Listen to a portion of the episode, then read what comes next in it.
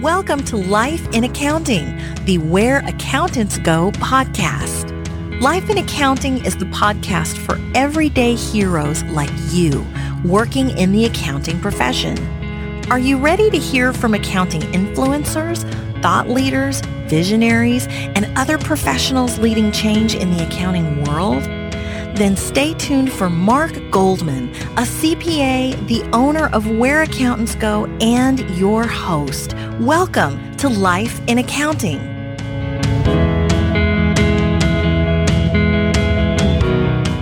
During the course of lunch, she looked at me and she said, What did you see in me? And I said, I don't know what you're talking about. She says, Well, you're the one that pushed me to get the master's degree. You're the one that pushed me to get the CPA.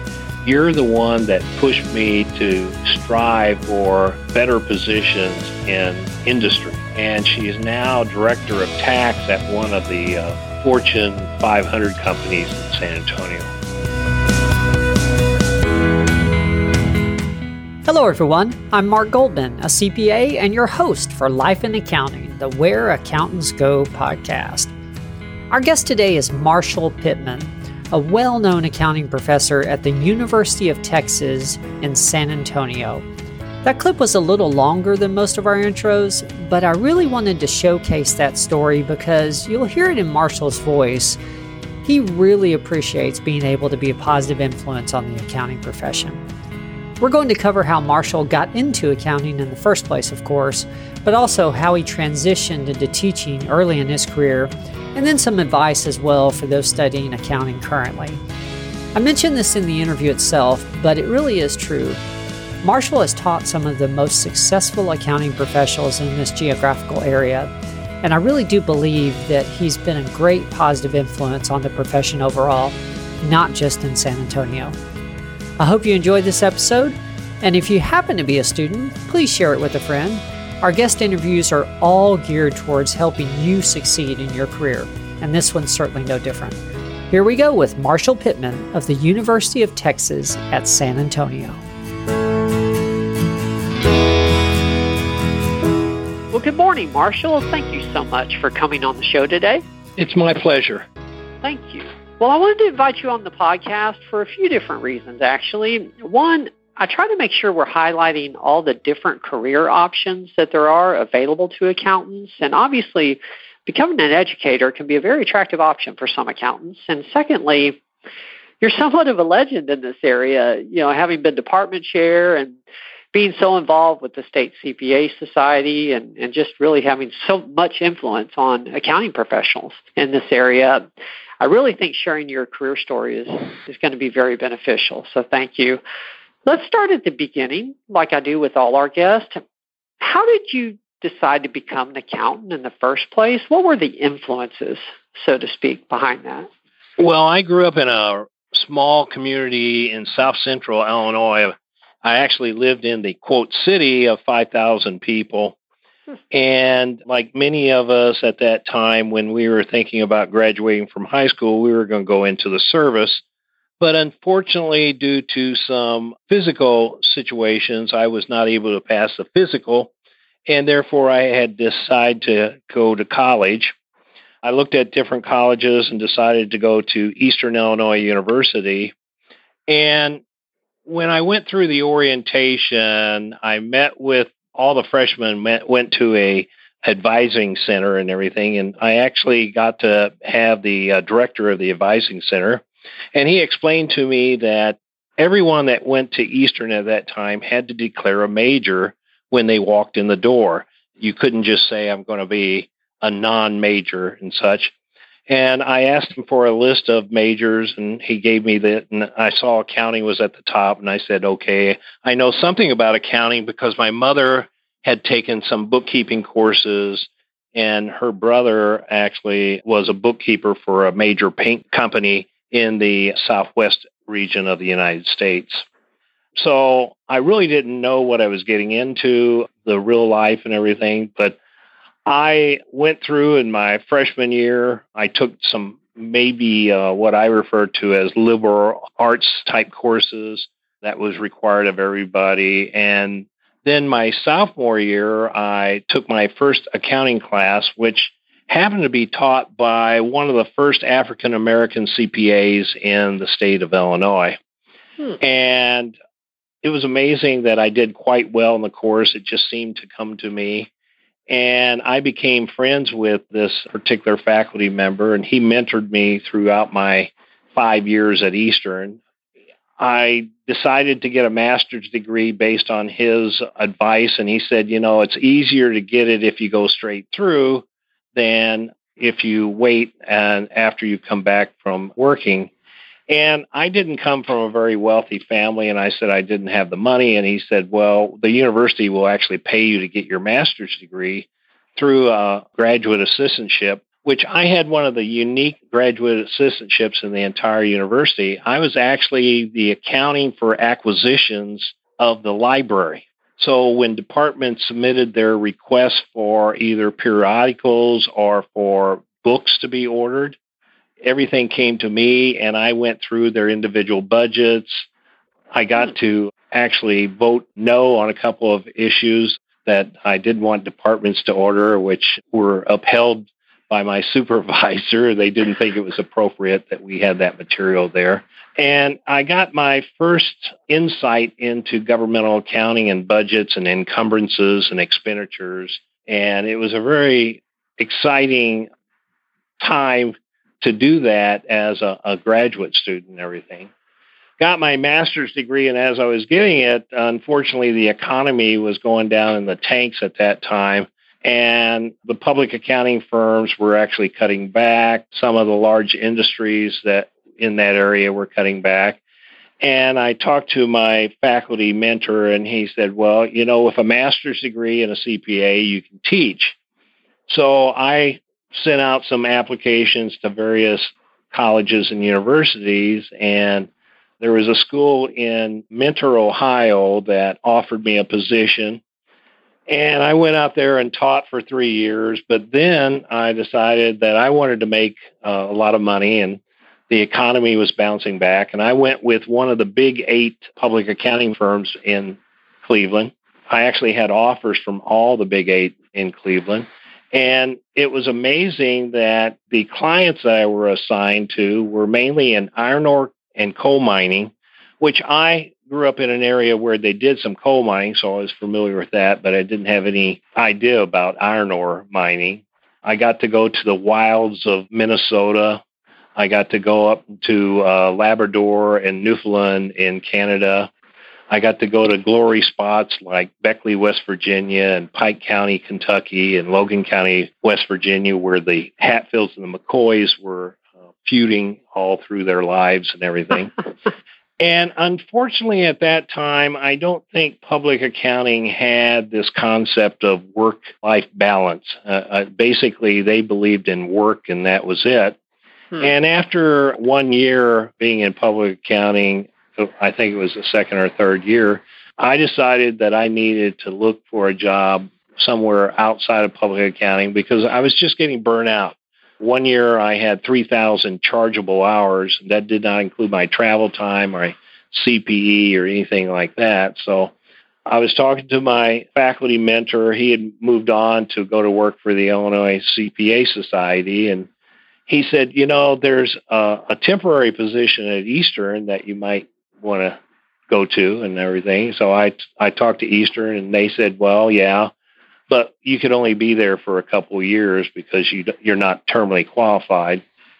So I uh, went back to Eastern, taught a couple of years, and decided to get a, a PhD. Interviewed with a lot of schools, figured out that probably the best fit and the best guarantee that I had was at University of Mississippi, even though that I didn't speak Southern, as they said. I speak Northern.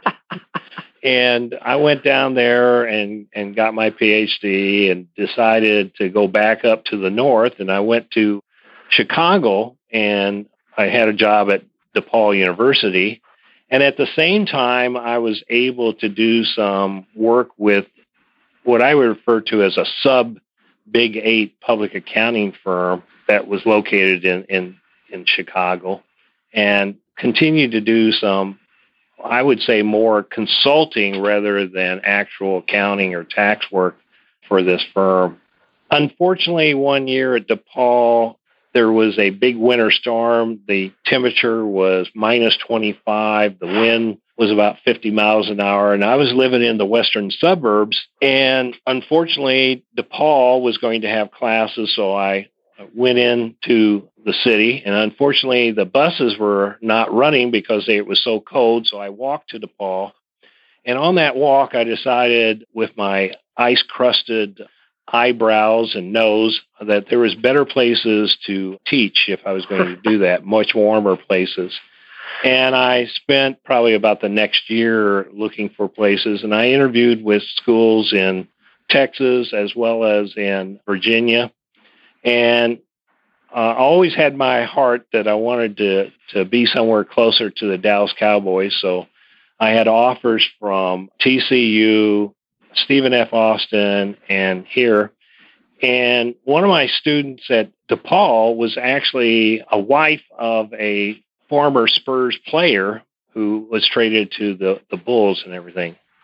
And she said that UTSA was a infant of a university that if I wanted to make some impact, that would be the place to go. And and I liked the people, and, and I said yes, I'll go to San Antonio. And I've been here. This will be my 34th year if I complete it out, and uh, I've enjoyed most of it. And that's how my career has lasted. I should say that when I first came here at UTSA, we were encouraged to do things outside of the classroom. So, another colleague of mine, we were auditing some local cities in the San Antonio general area. And so I continued to do that practice work. And at some point, we decided that the cost of doing that for the additional CPA, uh, CPE, and also the peer review wasn't worth what we were getting from these small cities and everything. So we decided to cease our adventure in public accounting. So that's where I've been career wise from a practitioner, sort of an academic and and a practitioner at the same time, and then now I'm I'm just basically a full time academic. Okay. Well, for yeah, for our listening audience, this will be airing in October. We're recording it in September, so yes, it is early to be making the call as to whether or not you'll make it through this 34th year. So yeah. I, I appreciate your your, your humility there. I have just one question. That, thank you for, for going through all that. You mentioned that you started at a big eight firm, but then also you did some consulting, you know, later on at, at a, a national firm as well. Uh, just out of curiosity, which firms did you did you work with? I worked for Price Waterhouse, and then in Chicago it was Main Lafrentz. I think, I think during that time I was in Chicago, they went to Main Hurdman, and then they merged in with KPMG. Okay. That, that's pretty common for professors, at least earlier in their career, to continue to do some consulting. Well, in the past that was true, but I'm not for sure in the current situation that is true. We're we're having more and more academics that don't have any practical experience. In fact, they're not even CPAs or have any professional certification, which is a shame in regards to the students in, in that regard. Interesting. What what's leading to that? What are your thoughts? One of the major culprits, I believe, is accreditation. Hmm. Uh, there are some accrediting bodies. The one that we have in the College of Business is called the AACSB, and this, the, there's been more of a change in business schools from being practical real life situations to being more research oriented. And that is true of higher education overall. It, it, appears that more and more universities are trying to achieve what we refer to as tier one status, uh, having a lot of research and meeting certain criteria by various agencies. And we're seeing more and more individuals getting PhDs that have either gone straight through from a bachelor's degree, maybe and not even getting a master's degree in accounting, and coming up with a PhD. In some cases, they may not even have a, a bachelor's degree or a master's degree in, in accounting. They, they'll just take PhD courses, which are research oriented. And as the boomers retire and are replaced by the younger individuals, they are more research oriented because that's what the market is dictating currently. Okay. I, am hopeful that that trend will reverse, at least in accounting and, and other areas of business. Okay. I wasn't aware of that. That's hmm, thank you. You know, so what do you enjoy most about your job, or, or what have been some of the more rewarding aspects of being well, an educator? I, I think most of it comes down to being working with students and watching the students uh, grow from a novice to an expert accountant. It, it's I haven't taught the lower level accounting classes in uh, quite a time. I've been teaching primarily upper undergraduates and graduate students recently. And it's amazing to see the transformation from being an undergraduate student to a master's student to being a professional. And I'll give you one story that kind of highlights this. I have a, a farmer student. She graduated about 20 years ago. And this past January, she called me up and asked me if I would go to lunch with her. And I said, be more than happy to. And during the course of lunch, she, she looked at me and she said, What did you see in me? And I said, I don't know what you're talking about. She says, Well, you're the one that pushed me to get the master's degree. You're the one that pushed me to get the CPA. You're the one that pushed me to strive for better positions in industry. And she is now director of tax at one of the uh, Fortune 500 companies in San Antonio. And I just told her, I said, you know, I saw the potential. She had a good work ethic and she just needed the push and everything. Mm-hmm. Wow, that's special. Yeah. that, that is special. And it's wonderful that she took the time to circle back with you on that, you know, so many years sure. later. Wow. wow. And it's amazing. I see farmer students everywhere in San Antonio, grocery stores, at the Majestic or at some other event, and they'll come up to me and they'll say, You probably don't remember me, but I had you in X year, and you really made an impact on my life. And they always relate a story, some story that I told in class. And I'll never forget one student, former student, came up to me and said, You know, I thought you made up some of those stories. And then I was reading some more, and I found out that some of those stories that you told us were true. and I said, Well, most of them were true. That's funny. At least some of them were. yeah.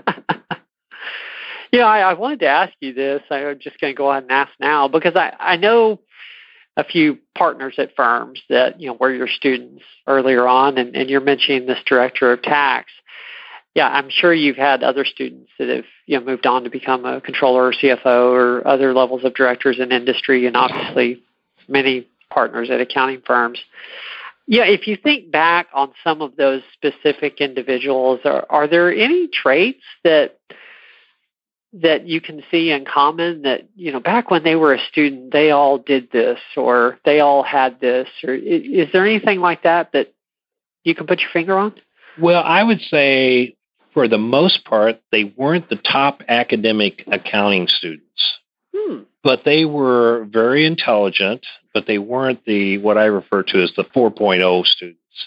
And what they did was they made up the difference through their hard work and they I think in many cases they had more practical knowledge than book smarts in some cases. And they were able to transform from a student that was above average into a way above average individual in their careers. And I have a friend that we went to Eastern together, but he wasn't an accounting major. But later on, he saw the light and became an accounting major. And he called me up. He went into public accounting at, at one of the now firms that do not exist because of a scandal that occurred earlier in the 2000s. And he said, I wanted to let you know that you're the third person I've called, I've made partner with the firm. And I said, Well, Tim, that's really great, except you realize the really good people went with clients and the really bad people got fired by the firm. And he got a little bit mad at me and hung up. And two days later, he called me back and he says, You know, I was thinking about what you said. And that's true. That basically the, the people in the middle are the ones that make partner. That's interesting. you know, and, and, and I really do believe that some of the more what I refer to as book smart people are not successful because of they're always trying to make sure that something's exactly right. And I try to tell them that in accounting, we're not always exactly right. And that you need to see some of the tie ins between things. And for example, I have a farmer student that I heard a story about that I'll relate. And once again, this is secondhand. The student had been in public accounting for a couple years and was working on cash and went to the senior and said, We have a problem with the cash accounts. And, the senior said, What's the problem? And he says, Well, the account numbers on the bank statements don't agree to the account numbers in the general ledger. And that person did not understand that the bank assigned the bank account numbers where the client assigned the general ledger numbers. And even though that this was a four point person, you know, they just didn't have that practical tie in. Wow.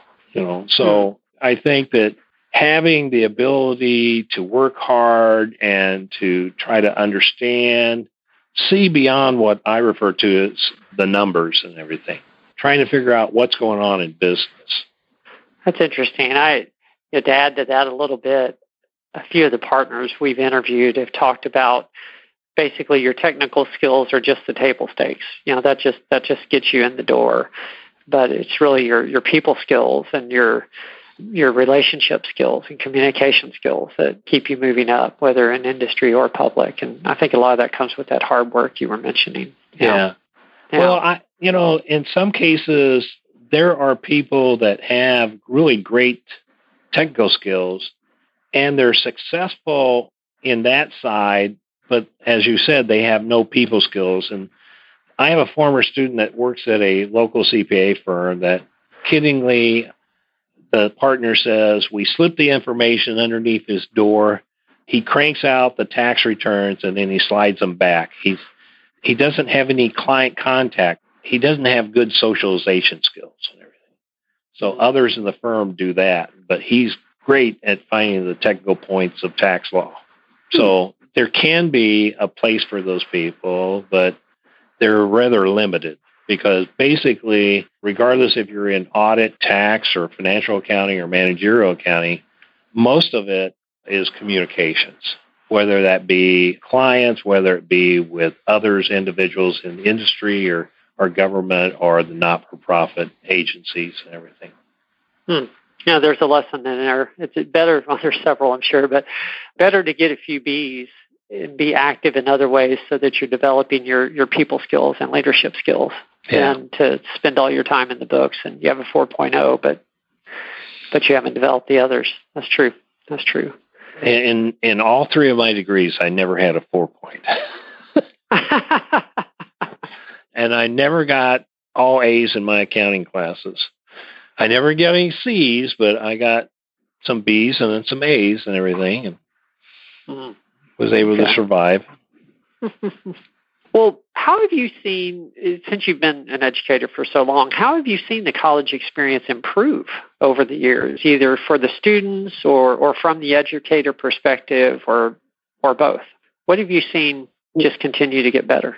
Well, maybe I have to answer the reverse of that question. Okay. What have I seen getting worse? And that is, I think that there's a lack of competitiveness in my this generation of, of students and everything.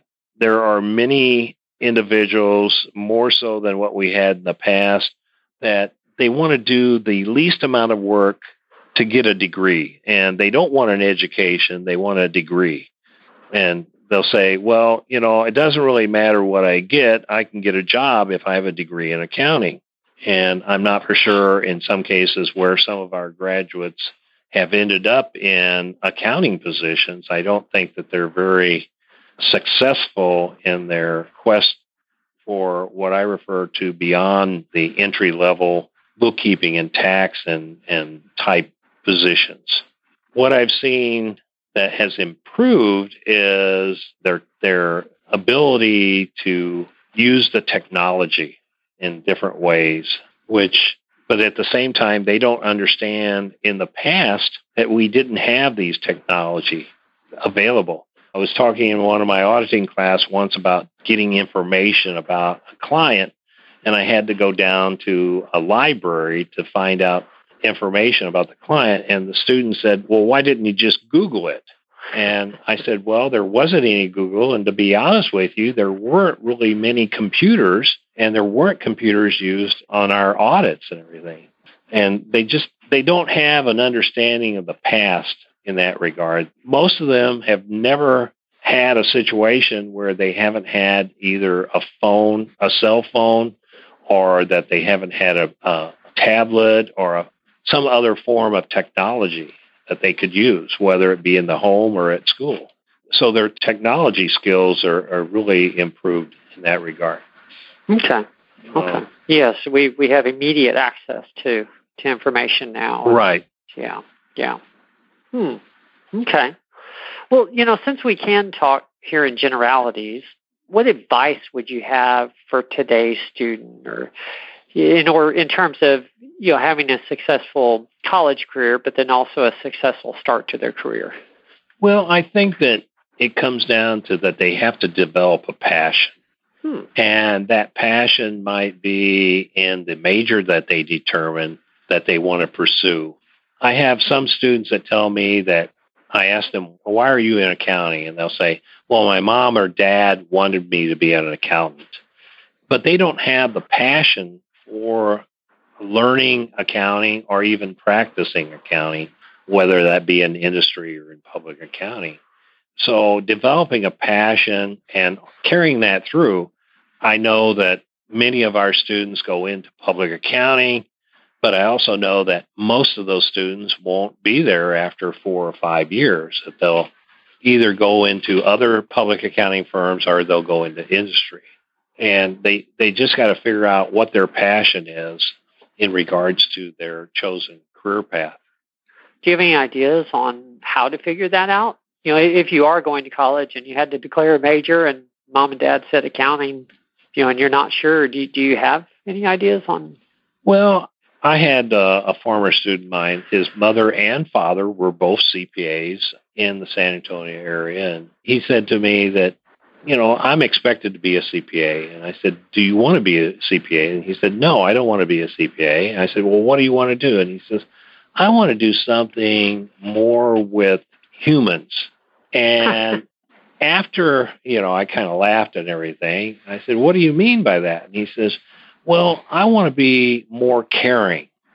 And what happened was after he graduated, he went into a firm and didn't like it at all. And he went back to school and became a nurse. And he's a very successful nurse in, in a pediatric ward. So that's what he wanted to do. And that's what he was able to save up enough money when he was working to go back to school and earn this nursing degree. And I think that you need to make sure that you understand what what are some of the good, the bad, and the ugly of any profession. Nursing, you may be working 12 hours a day. You see things that you don't like to see. Maybe a child dies and everything. And in public accounting, you know, there's good, bad, and ugly there. And, and in any position, regardless if it's in accounting or not. And you have to figure out do I think the good is outweighs the bad and the ugly. And if it, it maybe it's not for me. I, I tell students that not everybody is suited to go into public accounting. Not everybody that's going to go in public accounting should go with a big four firm. One of my students, one of our better students, she said she doesn't want to go into public accounting. She wants to have more of a structured life and she wants to go to work in industry. And I said, well, that's great. She says, you know, I want to know what I'm going to be doing the first three days of, every month. She wants that routine where in public accounting, you might be bouncing over from one client to another. So I try to tell them it's a people decision where you go, and also it's a decision uh, based on what you want out of your career. And many of them understand that there are many steps in that career. And some of them have a long range plan, but some of them find out that that long range plan changes very early in their career. Hmm. That's that's good advice. It's a people decision and really a decision about what you want in your own career. Because I, I agree. I think that many students can go the public accounting route because they feel like they're supposed to, and they feel like that's the only way to get a good start, and and it's not. And actually, if you're really not cut out for it, it, it can be a good way to get a horrible start on your on your career. You know? Yeah, that that is a that is that's some good advice. That is. Hmm. Well, we've been on the on the line uh, about half an hour, so we probably should be getting to some of the final questions. There's one more I'd like to ask people. This actually came from a not long ago student at UTSA. He suggested I add this question. If you could go back in time in your own life and, and give your younger self just one piece of advice, what do you think that might be? I might go back and think about staying in public accounting longer. Hmm. Maybe not with the firm I went with, not maybe not in in Cleveland, Ohio, the mistake on the lake. And I think that also uh, learning more about computers and how you can use computers and systems. Hmm. Why do you think you might have stayed in public accounting longer? Well, I think that in some respects, my public accounting experience was very narrow. Being in basically natural resources, I did have one or two not for profits, and I did have one industry client. But of the 52 weeks, they probably only accounted for maybe six weeks out of those 52. And maybe I should have experienced more uh, different industries. Cleveland is a very manufacturing oriented city. They have large corporations that manufacture anything from generators to lawnmowers. And I was kind of pigeonholed because of my mathematics background on the what I refer to as the natural resources area because they did a lot of surveys and, and used trig functions. And I had requested to transfer off those clients, but they wanted me to stay there. Okay. Okay. I was just curious based on some of our other conversation. Yeah, yeah, but that makes a lot of sense. So you get a, a wider variety of experience. Yeah. A broader background. Okay. Okay. Well, getting to the final questions I ask every guest, uh, usually the easiest one, the first one. What's been your proudest moment? Well, I'd have to say I passed the CPA exam in Illinois, and the Illinois Society had a banquet in one of the larger hotels in Chicago and going through the arch that said new CPA was my proudest moment when I picked up my certificate because it made me realize that I was a professional at that point in time. And it separated me from many of the other colleagues that I went through college with and had experience with. You know, mm-hmm. back then, not you know, very few people took the CPA exam, not, you know, if not proportionally to what it was now. And it just made me so proud to be able to pass that two and a half day exam, which I took for more than once and everything, some parts and everything. But just going through and and unfortunately back then there weren't a lot of review courses available. In fact, I did not take a review course. I studied on my own my faculty mentor in college provided me with solution manuals from textbooks so I could work problems and I would know the answers. But it was that all that hard work that I got to see the end result, and that was being a CPA. Mm. Yes.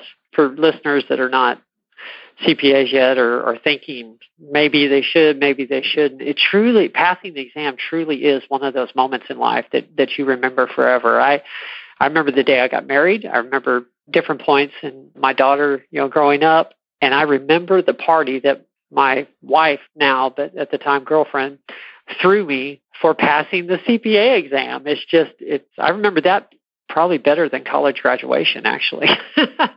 yeah. Yeah. It, it, it, really is an important point. And, and there's been other proud moments in my life, uh, but I would say that that was the proudest and everything. I'm probably the only CPA that has ever chaired a Department of English Classics and Philosophy.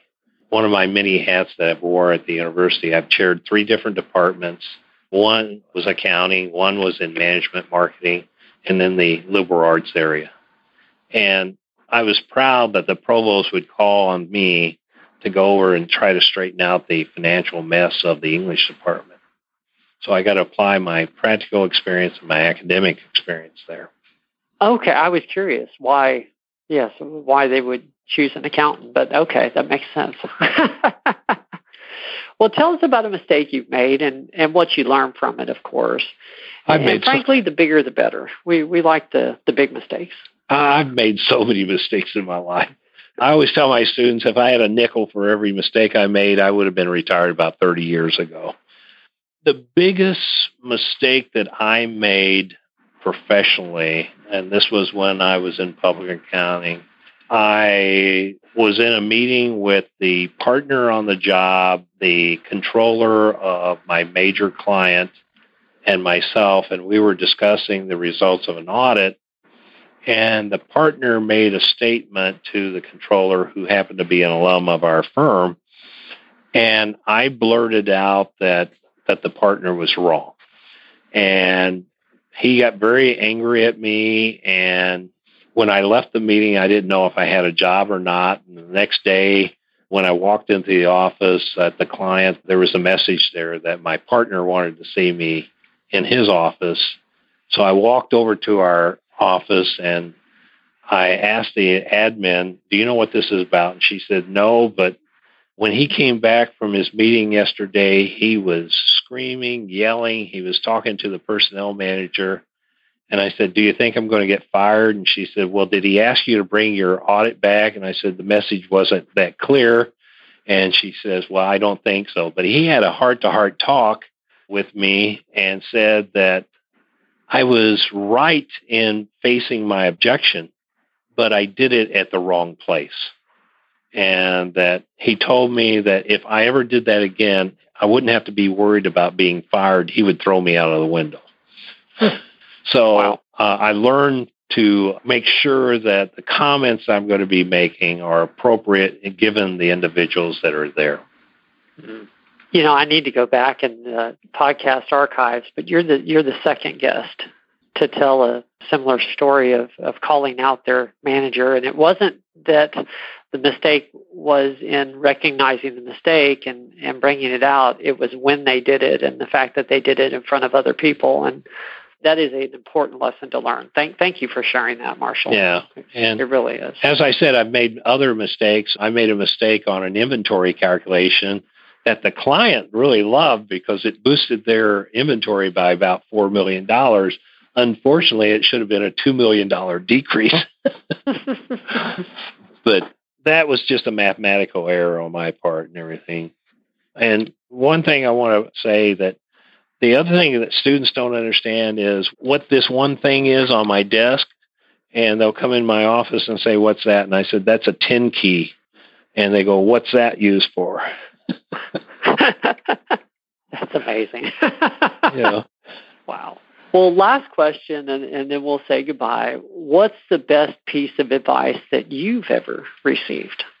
Well, I think it goes back to my collegiate time. Eastern was a very unique accounting department, and they stressed to us that when we left the university with our degrees and became career oriented, we needed to make sure that we provided time for our profession, that we needed to give back to the profession, that we needed to participate on committees, we needed to take leadership roles, whether it be with the CPA Society or if it be with an organization back then, it was NAA, or if it be the community as a whole.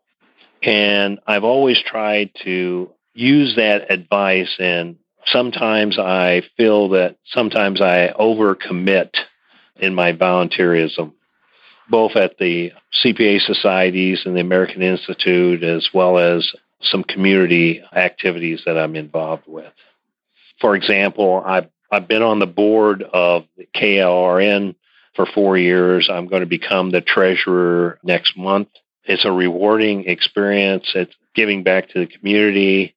I've served in leadership roles both at the San Antonio chapter, the Texas Society, as well as the American Institute of Certified Public Accountants.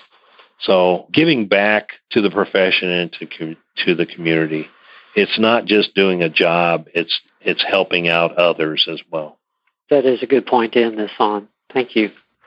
Well, thank you again, Marshall. I, I, I, really do appreciate spending your time with us. I, I've kidded around with you a little bit, but you, you really have been a major and actually continue to be a major influencer on, on the accounting community, and I know your time's valuable. So I, I really do appreciate it, and I hope you have a great semester. Well, thank you. It, it's been a pleasure being on this podcast. Wonderful. We'll talk to you soon. Thank you.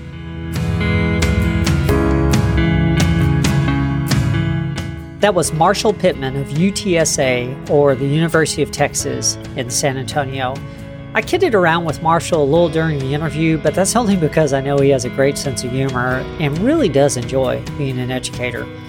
I really appreciated how open he was about his biggest mistake. With communication, it's not just about what you say or just about how you say it, but it's also about when you say it. That's a very important lesson for all of us to learn, hopefully early in our careers. Well, I hope you enjoyed this episode. Please do remember to share the podcast and our home website, www.whereaccountantsgo.com, with a friend. You can also find links to all the accounting certifications on our home website as well. That's www.whereaccountantsgo.com. This has been another episode of Life in Accounting, the Where Accountants Go podcast. If you'd like to subscribe via email, please visit us at whereaccountantsgo.com and click on the subscribe button right there on the top of the podcast page. I hope you have a wonderful week. We'll be back soon. There's more to come.